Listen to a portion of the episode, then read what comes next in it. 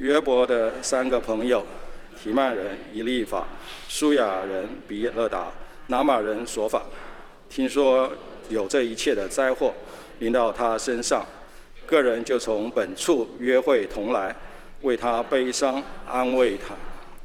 他们远远的举目观看，认不出他来，就放声大哭，个人撕裂外袍，把尘土上天扬起来。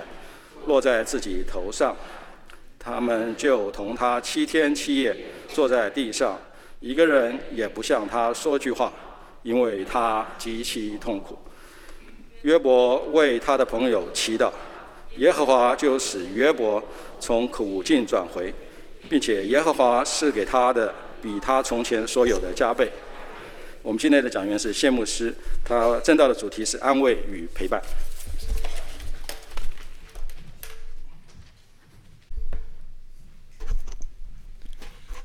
弟兄姐妹早安。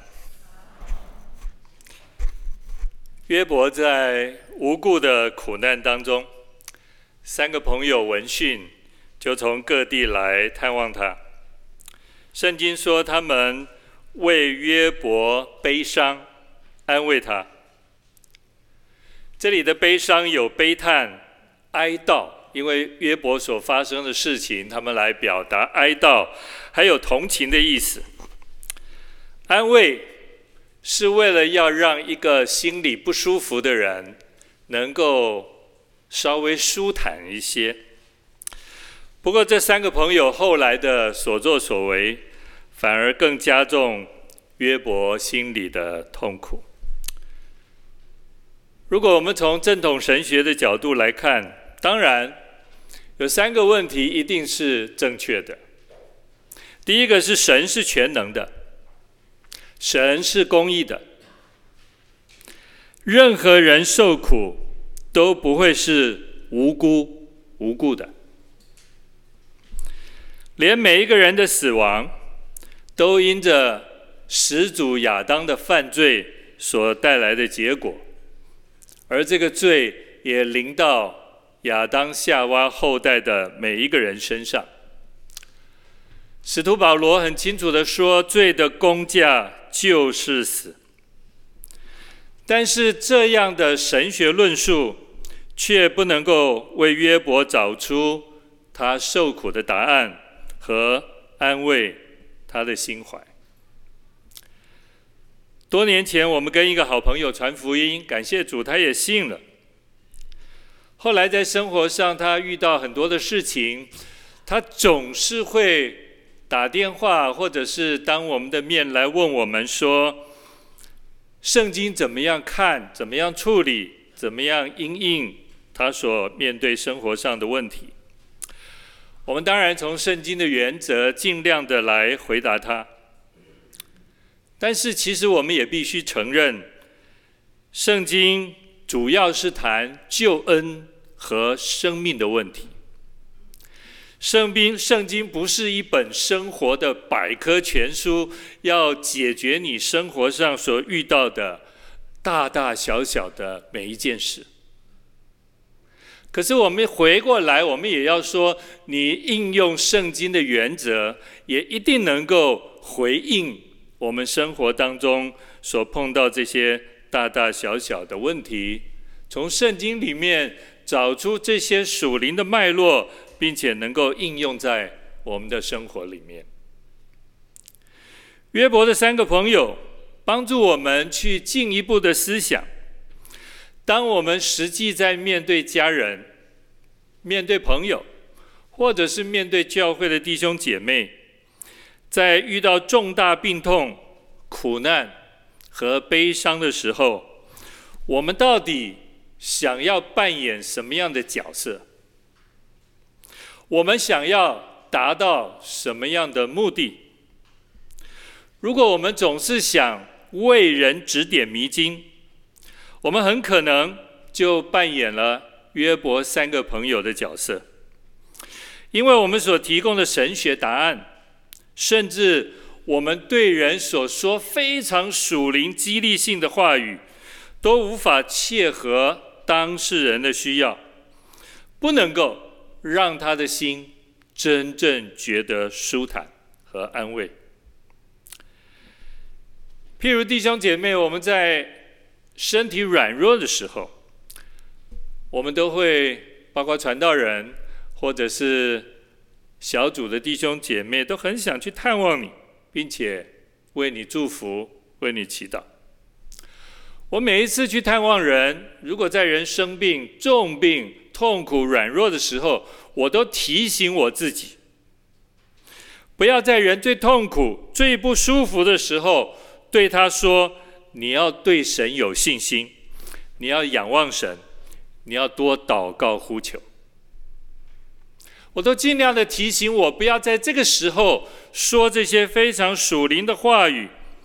因为这些属灵的话语非常正确，一点都没毛病，但是可能当我表达这些话语的时候，却无法进入那身心灵落在软弱里面弟兄姐妹的心怀。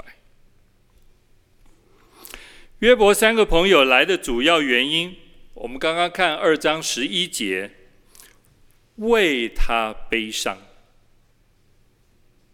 这是约伯三个朋友来的原因之一哦，为他悲伤。我想这三个朋友来，不是因为他们知道约伯落在这样的苦难里面，而为约伯感觉悲伤，而是这三个朋友来到约伯的身边，他们想要透过约伯的悲伤。求上帝帮助他们能够进入在约伯的痛苦里面，体会他的悲伤。弟兄姐妹，这样进入到人的痛苦里去体会他的悲伤，跟你只是一个旁观者为他悲伤，是有非常大的不同。如果这三个朋友是这样为他悲伤，那感谢主，我想。这我们都理解，在心理学上，这叫同理心。现在我们叫做共情力。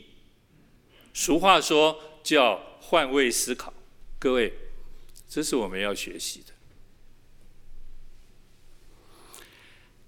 在七零年代，那个时候还没有个人电脑，都是大型电脑。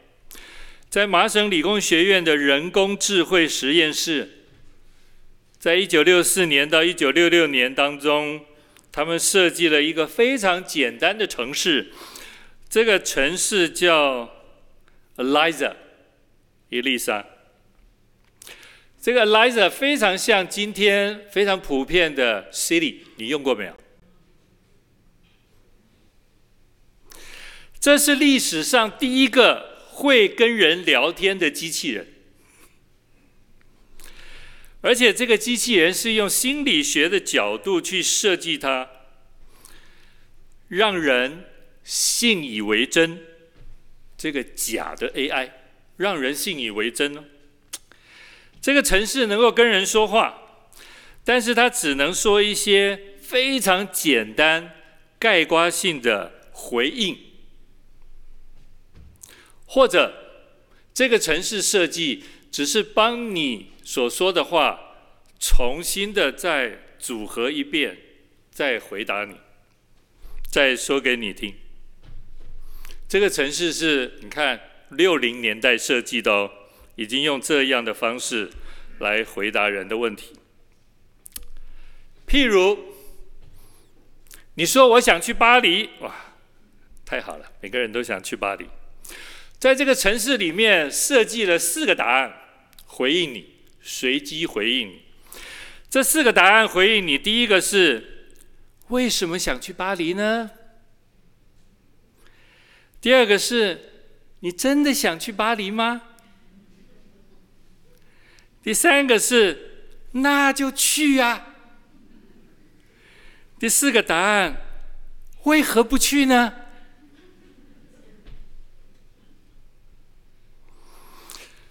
或者你跟电脑说：“哎呀，我今天很难过。”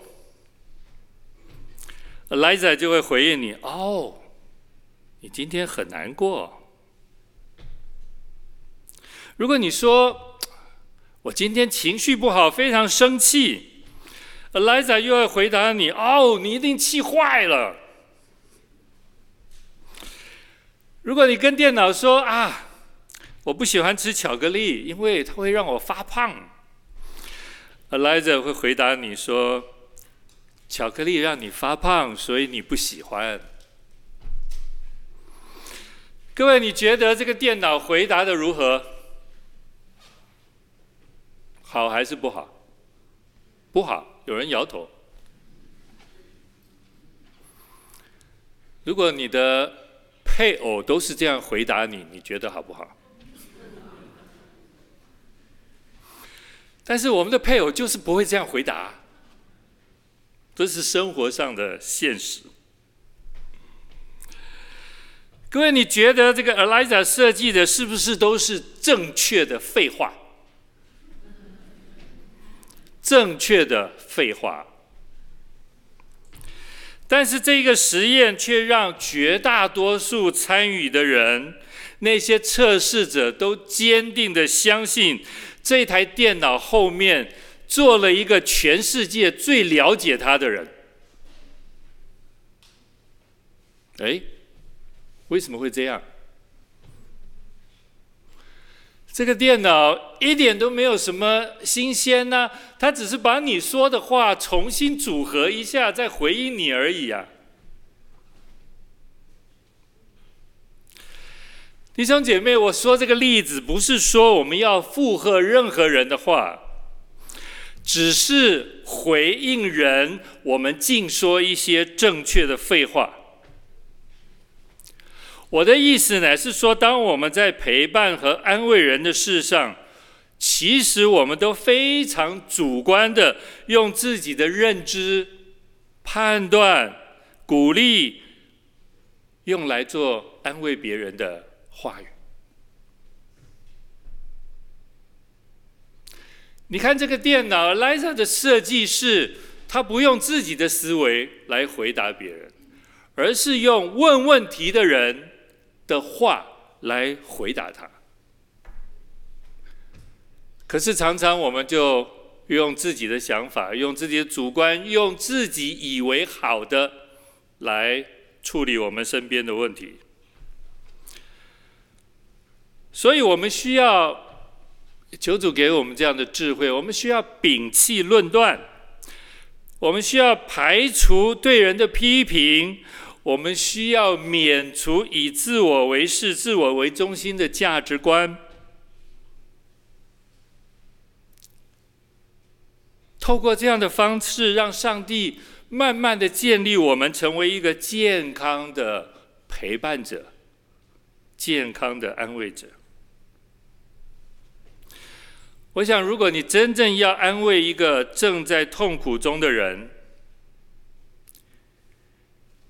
你积极要做的事情就是，你需要看见他的悲伤，你需要理解进入他的悲伤，你需要在他的悲伤里面去陪伴他，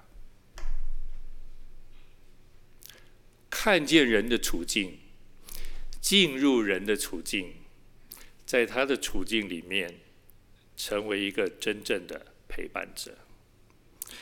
弟兄姐妹，我知道这个，就像玉强只是刚刚说的，这个对你我来说都是一个挑战，都是困难。可能我们在婚姻生活里面三十年、四十年，甚或是五十年，像我岳父岳母他们结婚已经六十多年，迈向七十年。可是我想对这样的一种。看见人的悲伤，进入人的悲伤，在人的悲伤里面成为好的陪伴者，这仍然是一个非常大的挑战。在现实生活当中，我们知道一个人的忧伤，却常常看不见他的忧伤是什么。我们也不了解他为什么忧伤，以致我们要说，我们不太可能成为一个。合宜的陪伴者。我举一个圣经里的例子，大家都非常清楚。耶稣在客西马尼园的时候，面对的是即将临在他身上那个排山倒海而来的苦难，为担当人的罪，他所要面对这一切的苦难。耶稣带着门徒，后来特别带着彼得、雅各、约翰进入到克西马尼园那个橄榄园里面。耶稣告诉这三个门徒，他极其难过。圣经说，耶稣说的，他忧伤到几乎要死。各位，你能体会这样的情情绪吗？极其难过，忧伤到要死。耶稣叫这三个门徒就在原地，在那里守望祷告。耶稣就离开他们一段距离，到前面去祷告。跟天父祷告，耶稣俯伏在地上祷告说：“我父啊，倘若可行，求你叫这杯离开我；然而不要照我的意思，只要照你的意思。”在忧伤、极其难过、几乎要死的这种情绪里面，这是耶稣的祷告。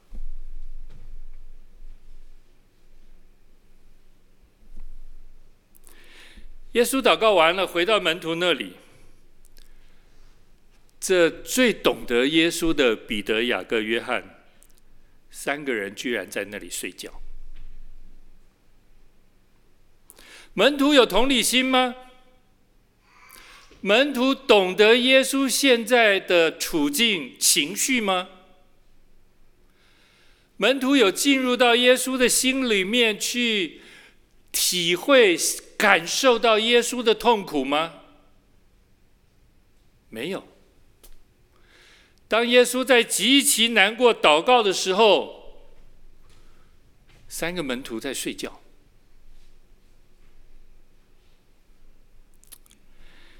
耶稣在对彼得说：“你们不能同我警醒片时吗？总要警醒祷告，免得入了迷惑。”这是耶稣在对彼得和门徒的提醒，总要警醒祷告，免得入了迷惑。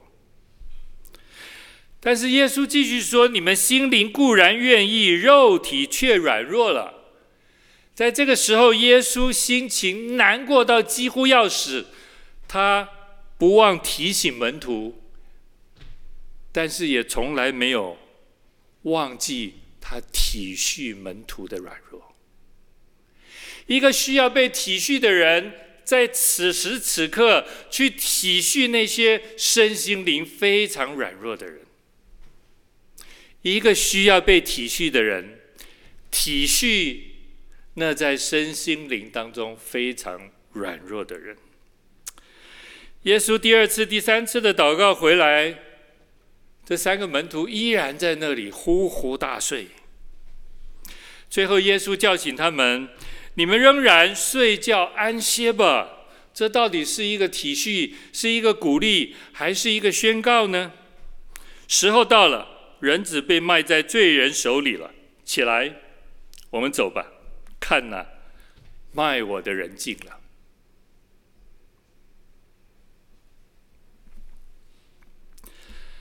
门徒虽然陪伴耶稣，我们从这个场景。你看到他们不但没有办法跟耶稣同理，他们无法进入到耶稣的情境里面去与他共情，反而你看到这三个门徒是完全无感，完全无感。三个朋友，约伯的三个朋友，用自己的理解强加在约伯的感受上。各位，你觉得如何？或许这种场景也发生在我们的教会生活、家庭生活或者职场的关系里面。没有理解的一种理解，没有感受的一种感受。即使有人陪伴，也是一种形式上的陪伴。没有理解的理解，没有感受的感受，形式上的陪伴，其实并不能真正安慰约伯的痛苦和约伯当时所处在的那种孤独感。因为连约伯的妻子都不了解他，约伯的妻子都不了解他，甚至他的妻子还在约伯的面前奚落他：“你仍然持守你的纯正吧，你弃掉神，死了吧。”这不是约伯最贴心的人吗？这不是约伯的枕边人吗？为什么这个枕边人约伯每天生活朝夕相处的妻子，却在这个时候用如此的话语来奚落约伯呢？你仍然持守你的纯正吗？挑战约伯的信仰。你弃掉神吧，你死了吧。完全否定约伯。当然，我们希望在别人伤心的时候，我们能够看见别人的伤心；在别人难过的时候，我们能够理解别人的难过；看见别人的伤口，我们懂得伤口在他身上的感受；我们能够适当的给予在属灵上、精神上。还有实质上的安慰跟陪伴，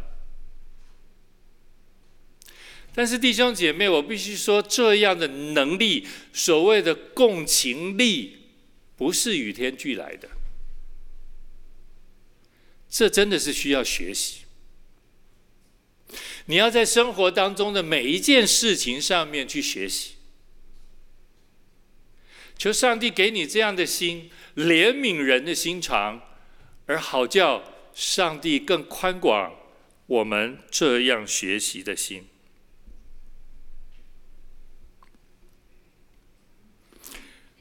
约伯的三个朋友，其实他们刚来探望约伯的时候表现非常好。他们看到约伯居然认不出他来，约伯已经完全变样子，认不出来他来。圣经说，这三个朋友放声大哭，撕裂外袍，把尘土扬起，落在自己的身上。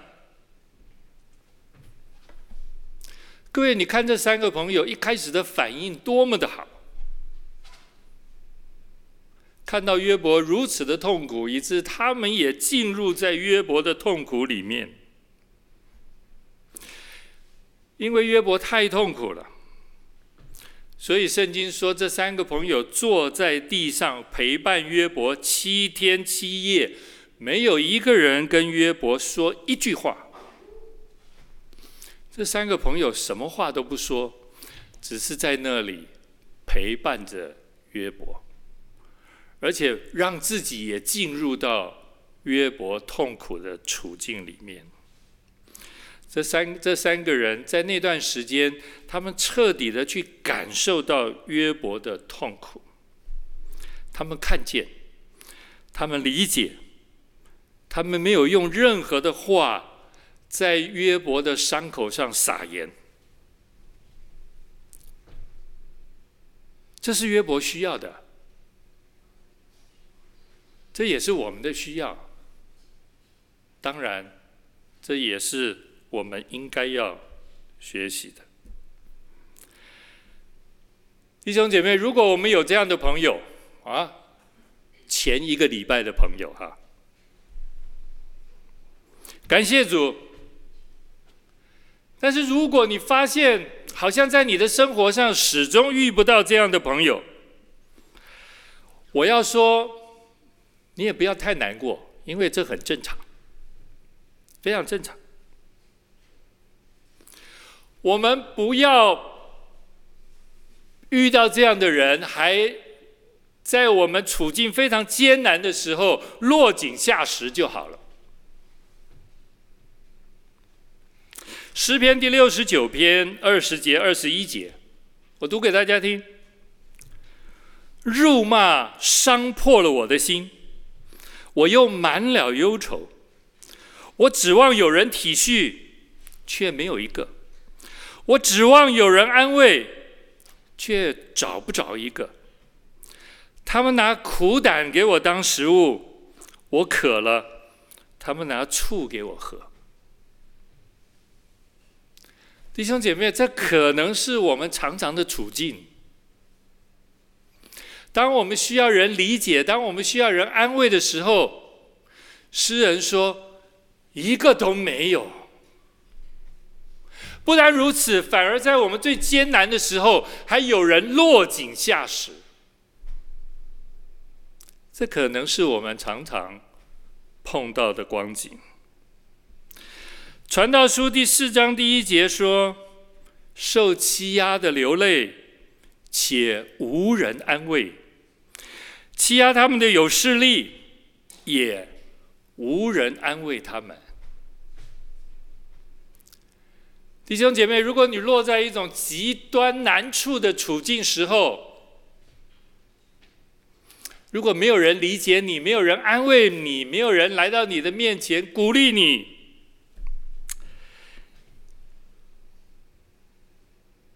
请你觉得这是正常的，不要心里自哀自怨、自怜自叹，以为你为人处事、做人怎么做到如此的地步，在你最艰难的时候，却没有一个人来关心你、来安慰你、来帮助你，连诗人都从内心发出这样的呼喊。但是，即使落在这样的处境里面，弟兄姐妹，你唯一不能忘的就是耶稣基督是你最好的朋友。耶稣基督是你最佳的陪伴，他是你在患难当中最大的安慰者。我要谢谢一些弟兄姐妹为我的岳父祷告，可能很多人已经知道我岳父现在的状况，他。前这一两个礼拜在医院检查，已经确定是癌症第四期。上个礼拜五回家，那这几天家人在家里面照顾他，我就发现就在这一两个礼拜的时间里面，我岳父的身体的状况退化的非常快。他原来是一个身体非常硬朗的人。可是就在这一两个礼拜住院回家，我就发现他不再是我以前认识的那个高挑挺拔的那一个男人。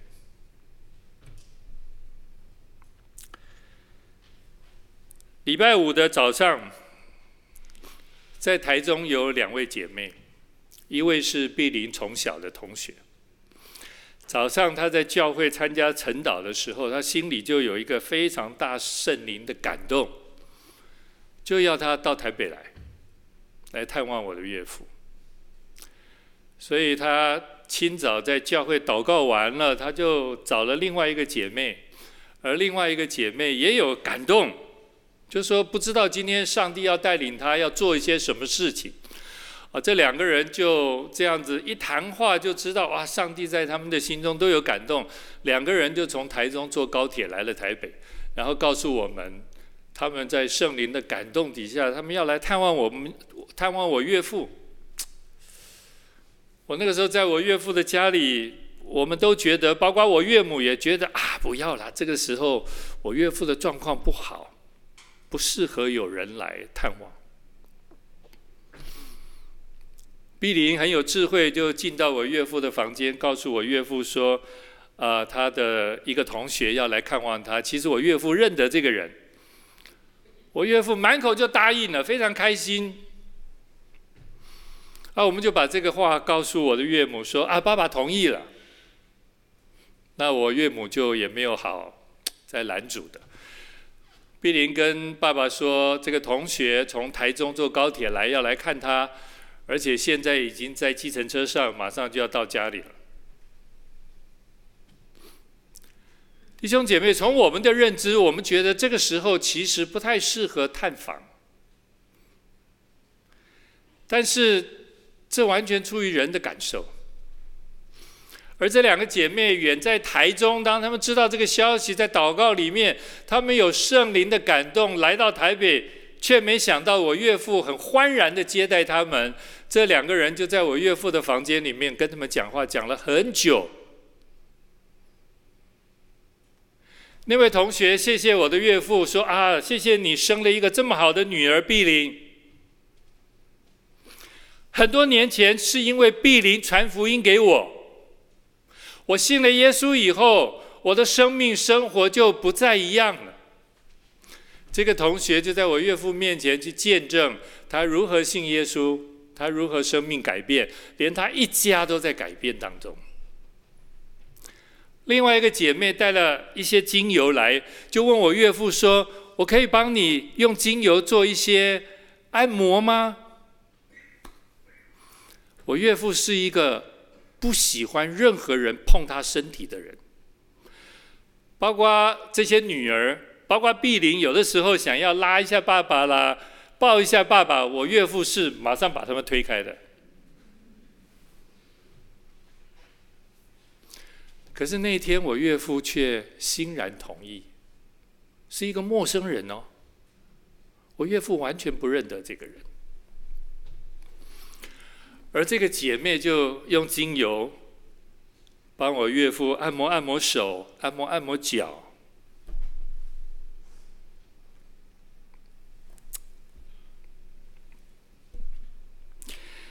这两个被圣灵感动的姐妹，那一天就在我岳父的房间里面服侍我的岳父。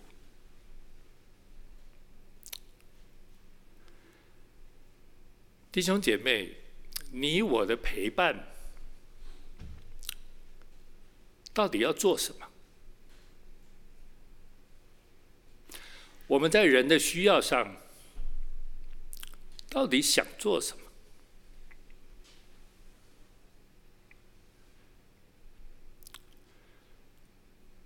我那天看到这两个姐妹，其实我跟碧玲。心里非常感动。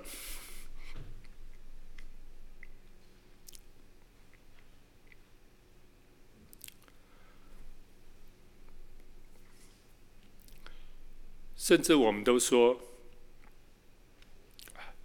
我们做不到这一点。我们以为自己很能够、很懂得怎么样陪伴人，其实我们一点都不会。我们一点都不会陪伴人，我们一点都不会在人的忧伤、病痛、难过当中进入到人的情绪当中，与他一同哀伤。我们一点都不会。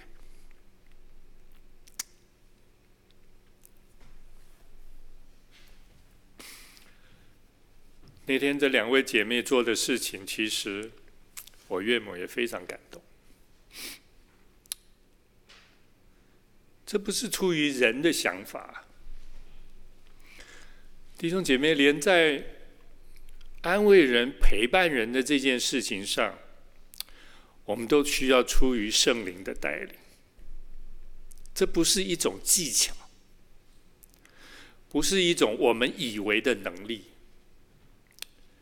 这是圣灵的恩赐。我求神把这样属灵的恩赐放在我的身上，也放在每一位弟兄姐妹的身上。我昨天问了我们当中的四号弟兄，我说：“四号兄，我今天讲到想要分享你的事情，可以吗？”四号弟兄回答我说：“可以，牧师，你可以说。”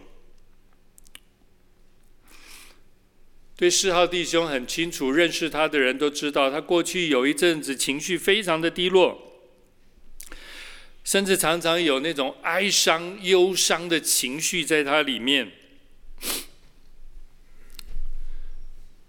我要谢谢青草地小组的弟兄姐妹，我真要谢谢你们，因为你们在这个小组当中，你们的参与、你们的扶持、你们的帮助、你们的祷告，成为世浩和淑珍最大的鼓励、最大的扶持。不单是你们，我更要说，我今天要连名带姓提名的说，我们当中的华强哥，我们当中的水旺弟兄执事，他们两家人在世浩最艰难的时候，他们扮演了最好的陪伴。他们陪四浩一起查经，他们陪四浩一起祷告。他们陪四浩一起吃饭，他们陪四浩一起去晒太阳，一起去走路，陪四浩去旅行。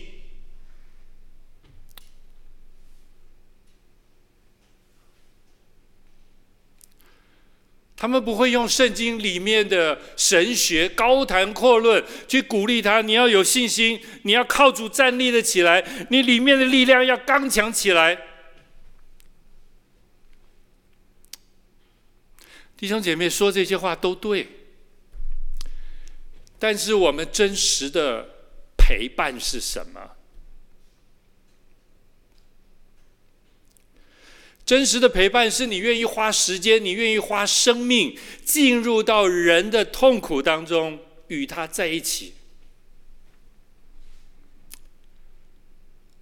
我们只要一衡量这个代价，我们就不愿意做了。你只要一衡量这个代价，你愿意做吗？而且你不知道要做多久，你不知道这个代价要摆上多久。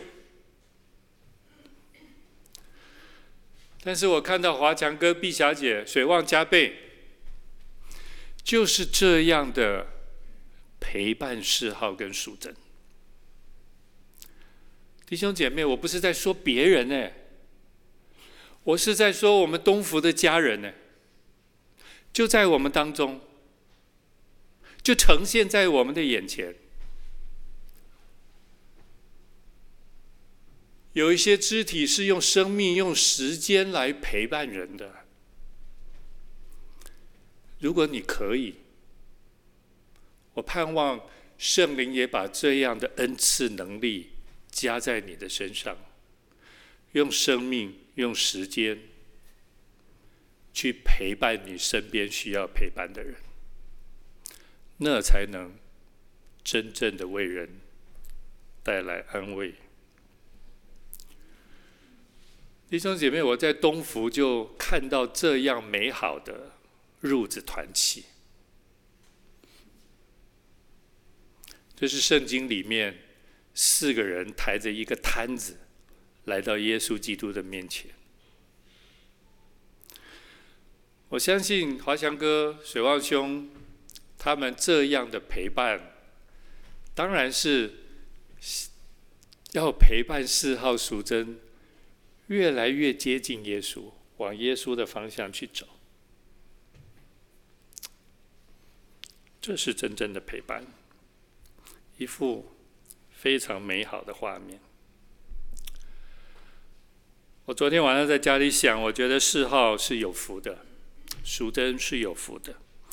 任何一个像有这样朋友陪伴在我们身边的人，你都是有福的。而且我要跟你们说，约伯没有这样的福气，约伯没有。约伯的三个朋友起初是来陪伴他、安慰他。但是没想到，这三个朋友后来却定罪约伯，责难约伯。难道你今天所遇到的苦难没有任何原因吗？你没有得罪上帝吗？你为什么还不在上帝面前认罪悔改呢？这是约伯朋友对约伯所说的话。各位，你看约伯最后，他实在没办法了，他怎么样反驳他的朋友呢？在约伯记十六章第二节，约伯说：“这样的话我听了许多，你们安慰人，反叫人愁烦。”弟兄姐妹，我们的安慰会不会有的时候成为别人的愁烦呢？我们说的话会不会别人已经听了很多呢？二十一章第二节，约伯说：“你们要细听我的言语，就算是你们安慰我。你们要细听我的言语，就算你们安慰我。”从约伯的处境来说，别人给他最大的安慰，不是告诉他什么，而是听他在说什么。弟兄姐妹，我们常常想要去安慰人，就想说：“我去，我到底要说些什么？”我们常以为我们表达一些什么才能够真正为人带来安慰。我们从来没有想到，我们去什么话都不说，听对方说就好。其实这是最大的安慰。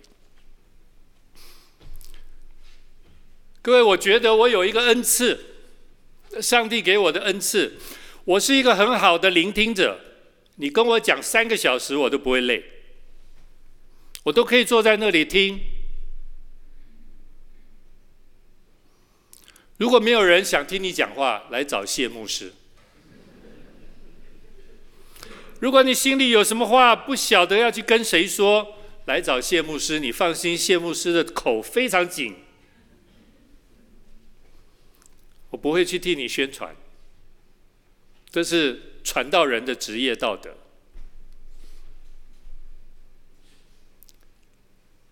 我可以听，弟兄姐妹，你愿意扮演一个倾听者吗？常常我们都说的太多，听的太少。其实有的时候在婚姻里面，在夫妻关系里面，我们的困难不也是这样吗？我们说的太多，听的太少。我们只想说，让配偶知道我们在说什么。你确定知清楚我在说什么了吗？而没有去提醒自己，配偶到底在说什么？我听清楚了没有？这是常常我们在婚姻当中遇到的困难。我们只想说，却不想听，求上帝帮助我们真正的安慰和陪伴。你一定要学快快的听，慢慢的说。如果你可以多理解、多协助，求上帝帮助你少说话，少说话。耶稣在被钉十字架之前，在约翰福音第十四章。耶稣落在那样的情绪当中，他还特别的安慰门徒，要门徒心里，我们和合本圣经翻译成为：你们不要忧愁，你们心里不要忧愁。其实那个忧愁最好的翻译是烦乱。当一个人面对，当这些门徒面对耶稣要离开，他们心里不知所措，不知道该怎么办，那是一种六神无主，不知道怎么样下去的一种烦乱。耶稣对这些门徒说：“他要去预备地方，并且还要来接门徒到他那里去。因为耶稣说，耶稣保证应许说，他在哪里，门徒也要在那里。在最后晚餐的非常长的信息里面，耶稣应许要赐下圣灵，永远的和门徒同在，并且向门徒保证。”我不撇下你们为孤儿，我必到你们这里来。这是耶稣赐下的应许，也是耶稣赐给今天弟兄姐妹你我的应许。耶稣绝不撇下我们为孤儿，他在哪里，我们也要在哪里。也就是他应许。永远与我们同在，在马太福音二十八章大使命的最后，那也是耶稣在橄榄山要升天之前，他对门徒说最后一句话：“我就常与你们同在，直到世界的末了。”我就常与你们同在，直到世界的末了。约伯没有办法从朋友那里得安慰，但是他从上帝那里得安慰。他说：“我从前风闻有你，现在亲眼看见你。”弟兄姐妹，你的安慰就是你能看见神，那是你最大的安慰。到头来你会发现，最懂得你的人也没有办法安慰你，只有上帝能够安慰你。当你在极致的痛苦里面，请记得主耶稣基督随时同在。即便我们落在举步艰难的时刻，耶稣也应许他不离不弃。他是我们最知心的朋友，最好的陪伴者，最大的安慰者。上帝这样的恩典，反而使得约伯在神里面能够面对他三个朋友，没有一丝的苦情、悲情、自爱自怜。这三个朋友给他带来非常大的伤害，但是当约伯在上帝里面的时候，你看约伯怎么样回应他三个朋友？在约伯记的最后，刚刚我们所读的经文，约伯为他朋友祈祷，耶和华就使约伯从苦境转回。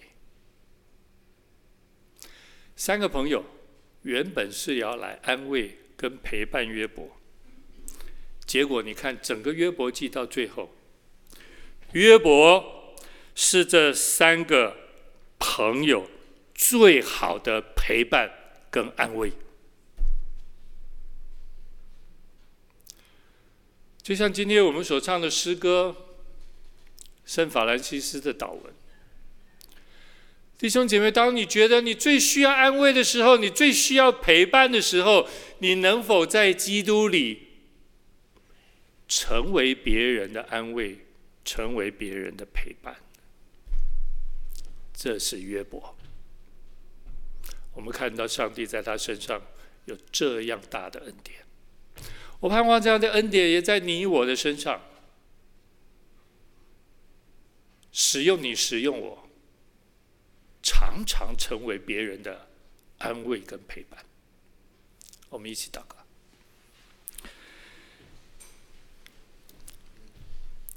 天父，感谢你看到约伯就是一个在上帝里的人。